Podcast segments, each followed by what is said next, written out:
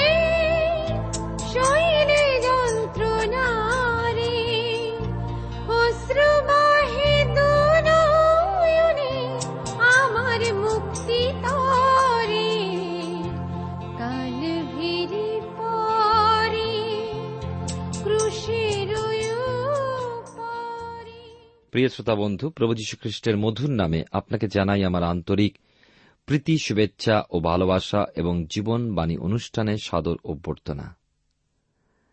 আমি আপনাদের কাছে বাইবেলের পুরাতন নিয়মে দ্বিতীয় সমীল তার আট, নয় এবং দশের অধ্যায় গত অনুষ্ঠানে আলোচনা করেছি।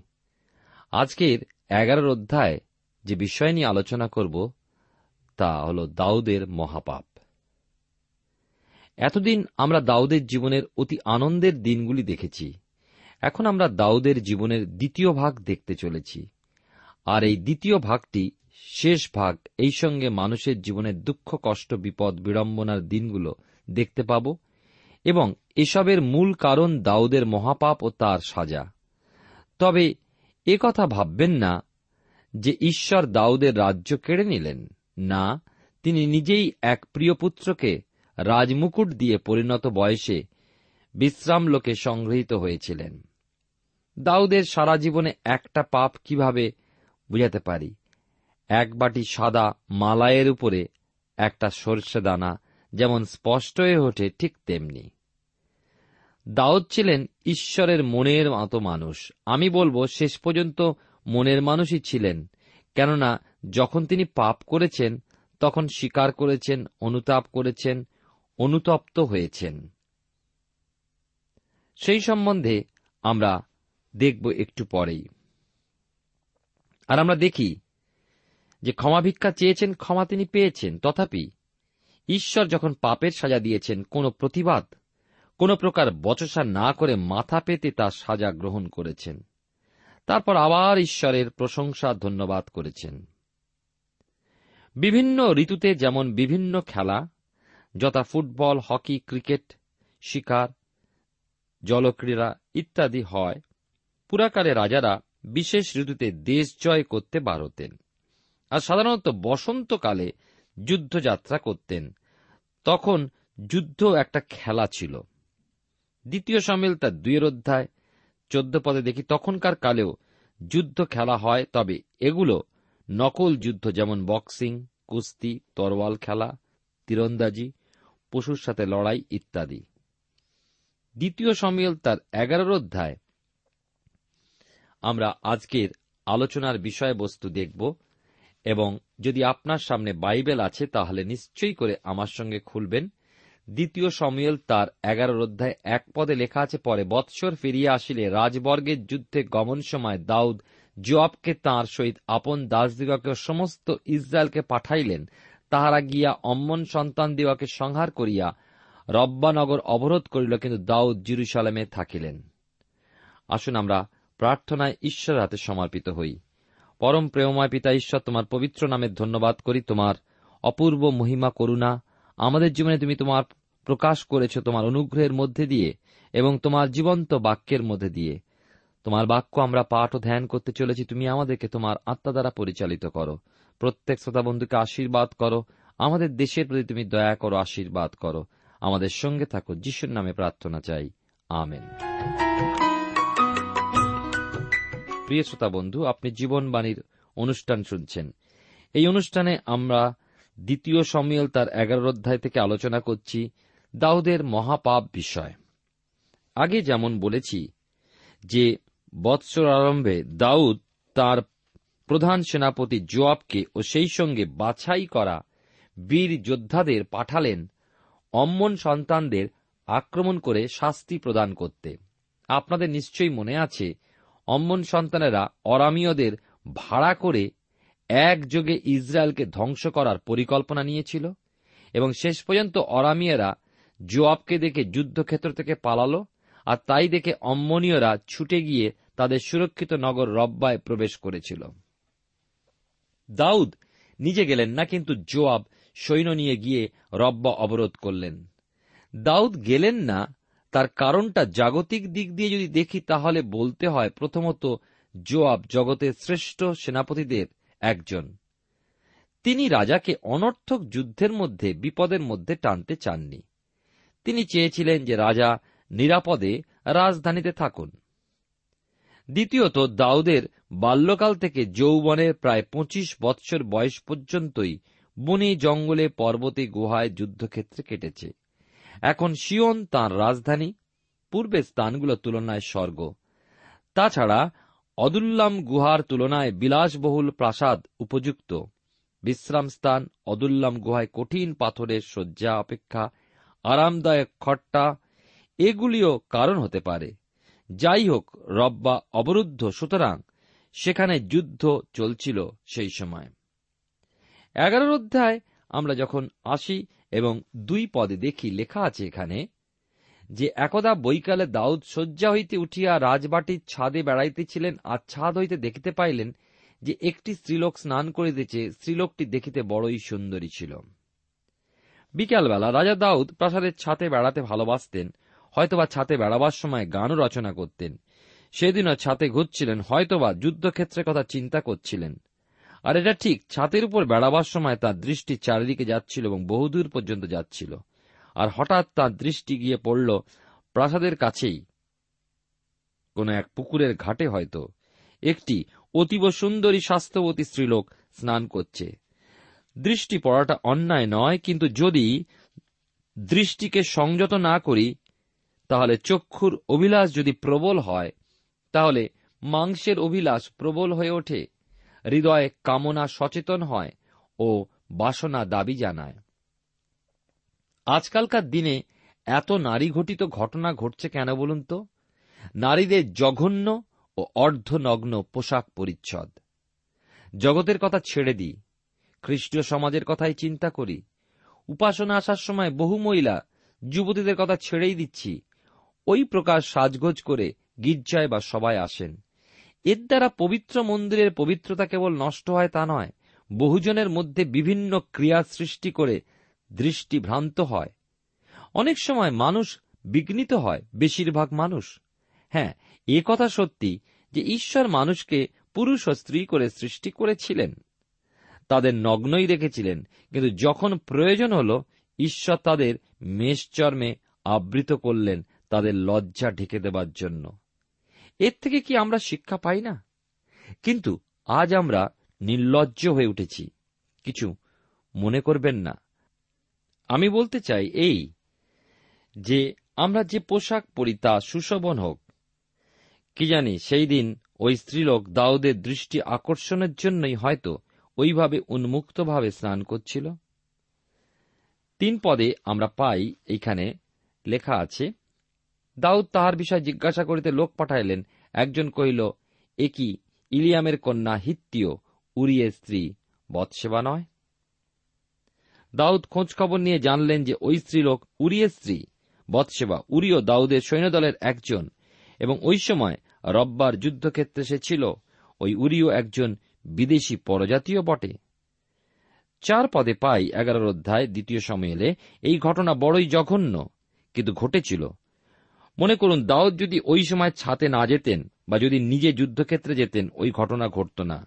আবার অন্যদিকে, বৎসেবা যদি নিজের বাড়ির উঠোনে স্নান করত, তাহলেও ওই ঘটনা ঘটত না। এগারোর অধ্যায়, আমরা যখন আসি পাঁচ পদে, আমরা দেখি যে, এইবার দাউদের আসল সমস্যা দেখা দিল, কি করবেন তিনি? ছয় এবং সাত পদে লেখা আছে তখন দাউদ জোয়াবের নিকটে লোক পাঠাইয়া এই আজ্ঞা করিলেন, হিত্তীয় উরিয়কে আমার নিকটে পাঠাইয়া দাও। তাহাতে জোয়াব দাউদের নিকটে উরিয়কে পাঠাইলেন। উরিয় তাহার নিকটে উপস্থিত হইলে দাউদ তাহাকে জোয়াবের কুশল, লোকদের কুশল ও যুদ্ধের কুশল জিজ্ঞাসা করিলেন। দাউদ রাজা আর তিনি লালসায় তাঁরই এক সৈন্যের স্ত্রীকে নষ্ট করেছেন, প্রথম পাপ। এবারে পাপ ঢাকবার প্রচেষ্টায় মিথ্যা ভান, যুদ্ধক্ষেত্রের সংবাদ সংগ্রহ করার জন্য উরিয়কে আহ্বান। সেনাপতি জোয়াবকে জানালেন কি তিনি সংবাদ বাহকের হাতে সংবাদ পাঠাতেন না। উরিয়কেই চাই, কারণ পাপ ঢাকতে হবে। আট পদে দেখুন, পরে দাউদ উরিয়কে কইলেন তুমি আপন বাটিতে গিয়া পা ধো। তখন উরিয় রাজবাটি হইতে বাহির হইল আর রাজার নিকট হইতে তাহার পশ্চাতে পশ্চাতে ভেট গেল। এ পর্যন্ত দাউদের পরিকল্পনা মতো কাজ ঠিকঠাক চলতে লাগল। উরিও আসল দাউদের যুদ্ধের সংবাদ সংগ্রহ করলেন আর উরিয়কে বিশ্রামের জন্য বাড়িতে পাঠালেন। নয় পদে দেখি এইবার উরিয়ের মনে সন্দেহ আসলো। তিনি নিজ বাড়িতে না গিয়ে রাজদ্বারে, বিশ্রামাগারে রাত্রি যাপন করলেন। এতে দাউদ আশ্চর্য হয়ে গেলেন আর দাউদ তার বিলাসবহুল প্রাসাদে বাস করছেন যখন কিনা যুদ্ধক্ষেত্রে সৈন্যরা প্রাণ হাতে নিয়ে খোলা আকাশের নিচে রাত্রি যাপন করছেন। দশ পদে পাই দাউদ যত চেষ্টা করছেন, বৎসেবার অন্তঃসত্ত্বা হওয়ার বিষয়টা উরিয়ের উপরেই চাপাবেন, ততই উরিও কিছুতেই নিজ গৃহে যাবেন না। এগারো পদে দেখুন, উরিও দাউদকে কহিল, সিন্ধুক, ইসরায়েল ও জিহুদা কুটিরে বাস করিতেছে এবং আমার প্রভু জোয়াব ও আমার প্রভু দাসগণ খোলা মাঠে ছাউনি করিয়া আছেন, তবে আমি কি ভোজন পান করিতে ও স্ত্রীর সহিত শয়ন করিতে আপন গৃহে যাইতে পারি? আপনার জীবনের ও আপনার জীবিত প্রাণের দিব্য আমি এমন কর্ম করিব না। উরিও নিজ গৃহে না যাওয়ার যুক্তি দাউদের সামনে রাখলে পর দাউদ উরিয়ের রাজভক্তি যে কত প্রবল তা বুঝতে পারলেন। বারো তেরো পদে দেখি, দেখুন পাপ ঢাকবার আর একটা চেষ্টা দাউদ উরিয়কে বললেন, ঠিক আছে, তুমি যদি বাড়ি যেতে না চাও, আজও এখানে থাকো আর রাত্রে আমার সাথে খাওয়া দাওয়া করো। আর দাউদ উরিয়কে খুব উত্তম রূপে ভোজন করালেন তা নয়, কিন্তু পানীয় দিয়ে তাকে মত্ত করলেন যেন সে অন্তত মত্ত অবস্থাতে নিজ বাড়িতে যায়। কিন্তু উরিও সেই রাত্রে আবার দাসেদের মধ্যে রাত্রিবাস করল। চোদ্দ পনেরো পদে দেখি পাপ ঢাকবার শেষ ও চরম চেষ্টা এবং এই চেষ্টায় আবার পাপের উপরে আবার পাপ করলেন।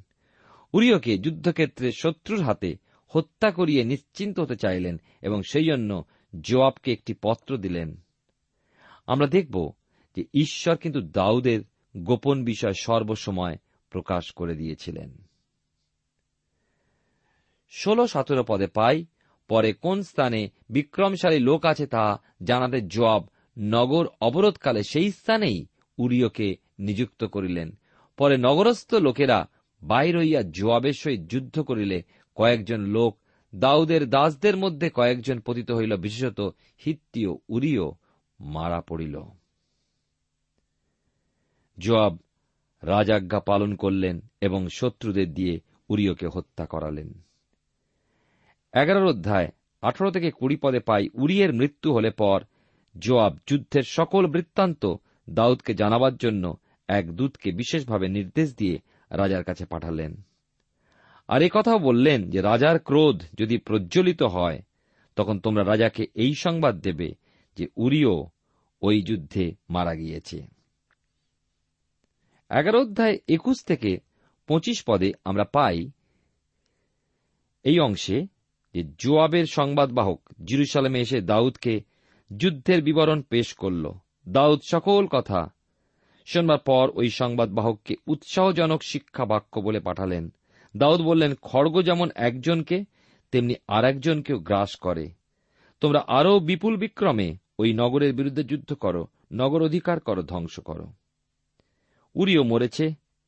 এই সংবাদ দাউদকে খুশি করেছিল, নিশ্চিন্ত করেছিল। দাউদ ভাবলেন যে তার পাপের কথা কেউ জানল না। কিন্তু দুটো চোখ নিরন্তর দাউদকে নিরীক্ষণ করছে। এ কথা তিনি স্মরণে রাখেননি। আমরা অনেকে স্মরণে রাখি না। আমরা গোপনে অনেক পাপ করি। আমরা যখন বিদেশে যাই বা বিদেশ বলতে আমাদের জায়গা ছেড়ে অন্য জায়গায় যাই, আমরা ভাবি, সেখানে আমাদের পরিচিত কোনো ব্যক্তি নেই। আমি যেমন ইচ্ছা কাজ করি, যেমন জীবন যাপন করি, কেউ জানতে পারবে না। কিন্তু আমরা মনে রাখব, দুই চোখ, ঈশ্বরের দুই চোখ আমাদের সর্বদা নিরীক্ষণ করছে। ছাব্বিশ এবং সাতাশ পদ দ্বিতীয় সমিল তার এগারোর অধ্যায় ছাব্বিশ এবং সাতাশ পদ। দেখুন কি লেখা আছে। আর উড়িয়ে স্ত্রী, আপন স্বামী, উড়িয়ের মৃত্যু সংবাদ পাইয়া স্বামীর জন্য শোক করিল। পরে শোক অতীত হইলে দাউদ লোক পাঠাইয়া তাহাকে আপন বাটিতে আনাইলেন। তাহাতে সে তাহার স্ত্রী হইল ও তাহার জন্য পুত্র প্রসব করিল, কিন্তু দাউদের কৃত এই কর্ম সদাপ্রভুর দৃষ্টিতে মন্দ হইল। দাউদের উপরে সদাপ্রভু ঈশ্বর বড়ই অসন্তুষ্ট হলেন। দাউদ তার পাপ হতে নিষ্কৃতি কিন্তু পেলেন না। তার জীবনের এই পর্যন্ত দাউদ জয় দেখেছেন। আনন্দে, উত্তেজনায়, উৎসাহে সর্বদাই হৃদয় তার ভরে গিয়েছে। কিন্তু এইবার শুরু হল জীবনের নানা বিপর্যয়। জীবনের শেষ দিন পর্যন্ত নানা ঝঞ্ঝাট তাকে জড়িয়ে রেখেছিল।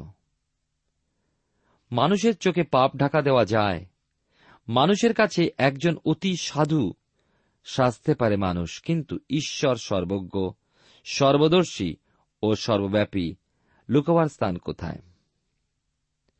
প্রভুর এক দাস তার এক বইয়ে লিখেছেন যে একসময় কোনো এক খ্রিস্টান তাকে প্রশ্ন করে আচ্ছা বলুন তো, খ্রিস্টান কি পাপ করতে পারে? প্রভু দাস উত্তর দিলে নিশ্চয়ই পারে।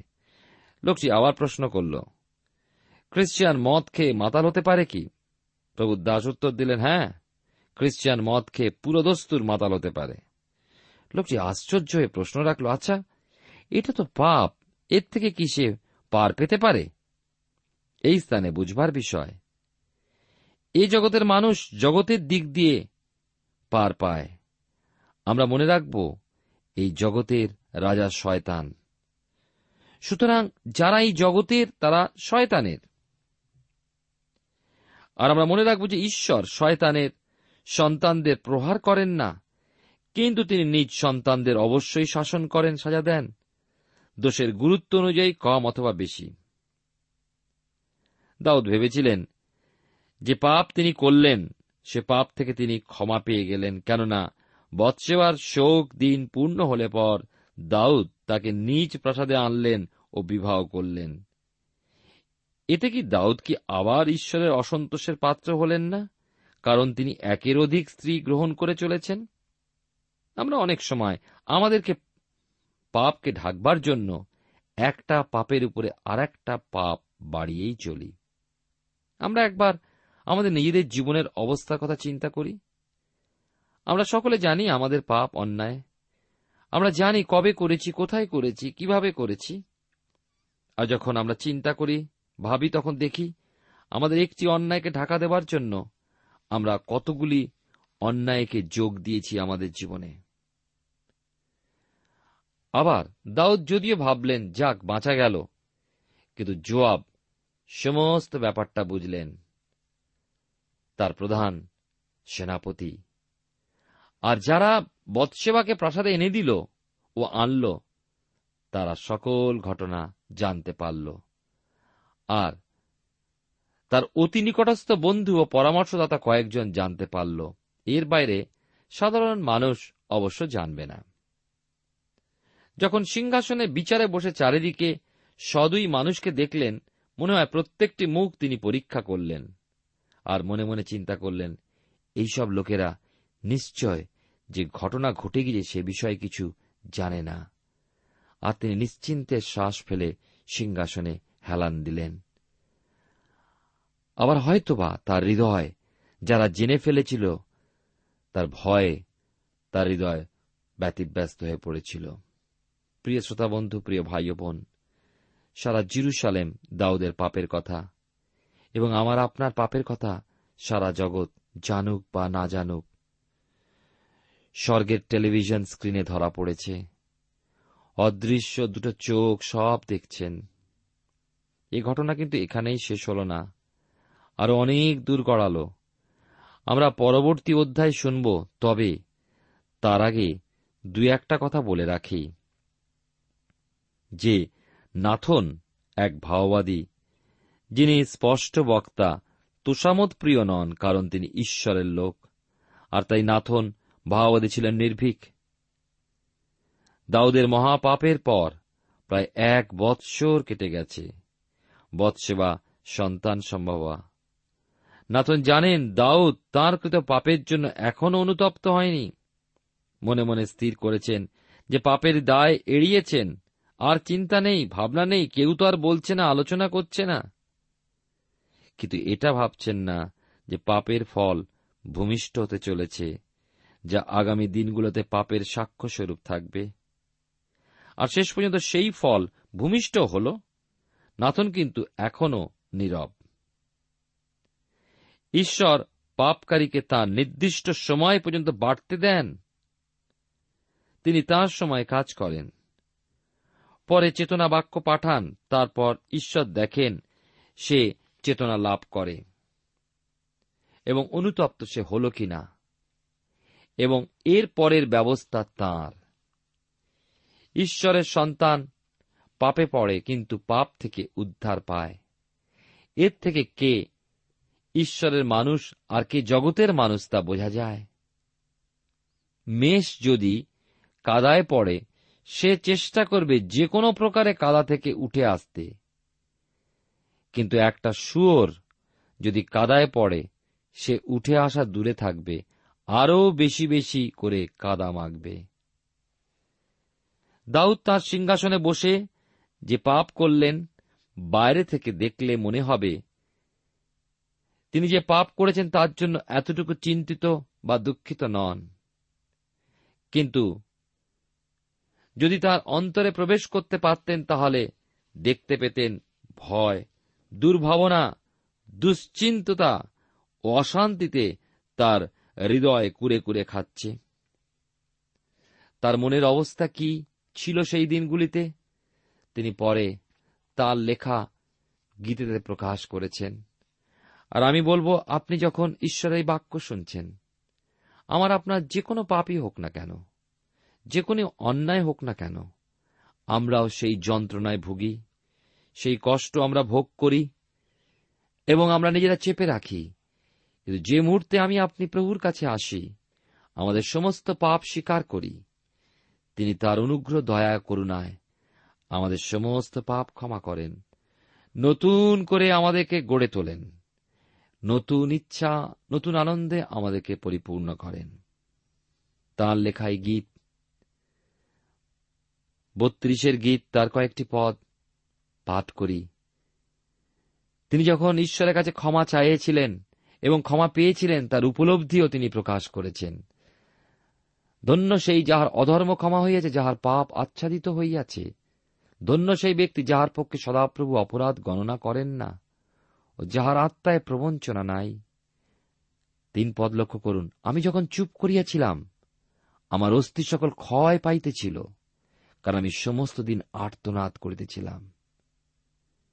পাপ ক্ষমাহীন জীবন, চুপ করে থাকা জীবন, ক্ষয় পায়, যন্ত্রণায় অসহ্য হয়, কারণ দিবারাত্র আমার উপরে তোমার হস্ত ভারী ছিল, আমার সরসতা গ্রীষ্মকালের শুষ্কতায় পরিণত হইয়াছিল।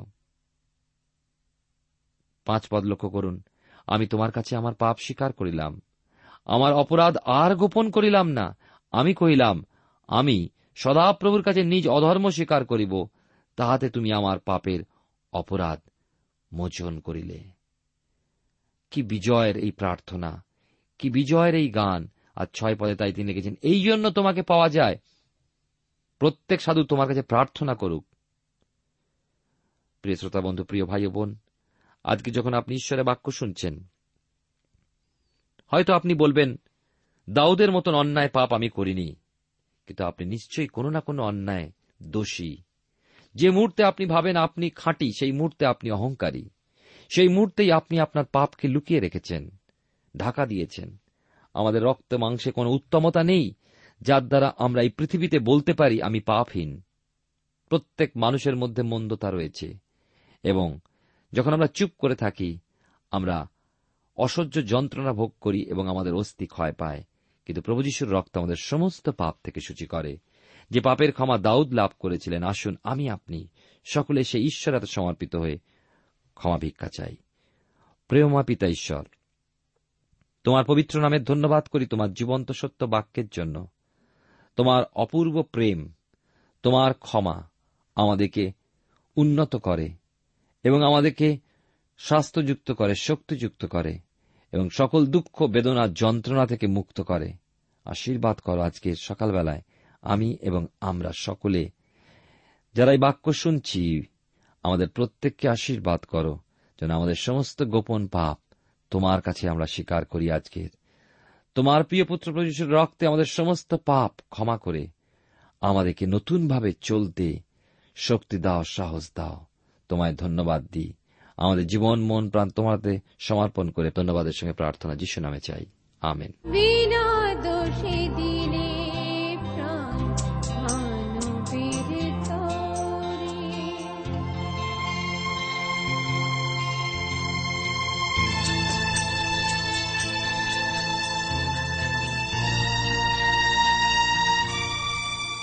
প্রিয় শ্রোতা বন্ধু, এতক্ষণ শুনলেন বাইবেল থেকে জীবনবাণীর আজকের আলোচনা।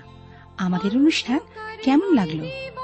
যদি এই বিষয়ে আপনি আরও কিছু জানতে চান এবং আপনার যদি বাইবেল না থাকে, তাহলে বাইবেল ছাড়া এই অনুষ্ঠান আপনি কেমনভাবে বুঝতে পারছেন, আমাদের ঠিকানায় শীঘ্রই লিখে জানান। আমরা খুব খুশি হব যদি আপনি চিঠির সাহায্যে বা ফোনে এস এম এস এ অথবা ইমেলের সাহায্যে আমাদের সাথে যোগাযোগ করেন। আমাদের ঠিকানা হল Jibonbani T W R India, post box number এক ছয় নয় দুই পাঁচ, কলকাতা, সাত লক্ষ চৌত্রিশ।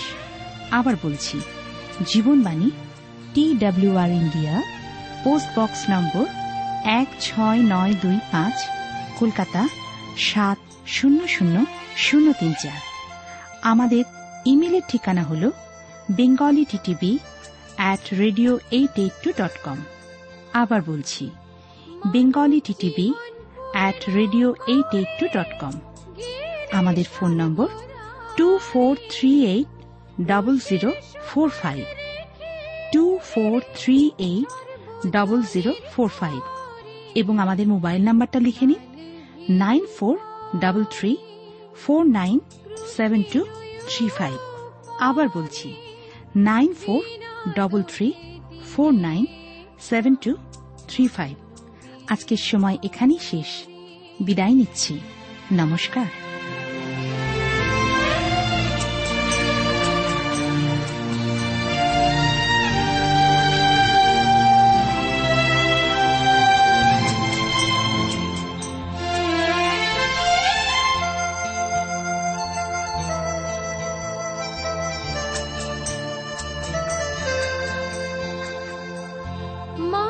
জীবন পূর্ণ